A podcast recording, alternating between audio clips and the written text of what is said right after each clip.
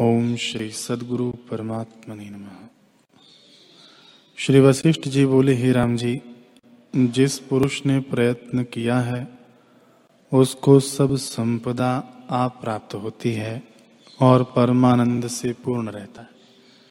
जैसे समुद्र रत्न से पूर्ण है, वैसे ही वह भी परमानंद से पूर्ण होता है। इससे जो श्रेष्ठ पुरुष हैं, वे अपने पुरुषार्थ द्वारा संसार के बंधन से निकल जाते हैं। जैसे केसरी सिंह अपने बल से पिंजरे में से निकल जाता है। हे राम जी, यह पुरुष और कुछ न करे तो यह तो अवश्य करे कि अपने वर्णाश्रम के अनुसार विचरे और साथ ही पुरुषार्थ करे।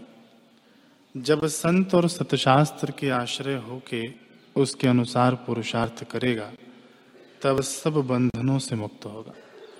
जिस पुरुष ने अपने पुरुषार्थ का यत्न किया है और किसी देव को मान के कहता है कि वह मेरा कल्याण करेगा, सो जन्म मरण को प्राप्त होकर शांतिमान कभी न होगा। हे राम जी, इस जीव को संसार रूपी विसूचिका रोग लगा है।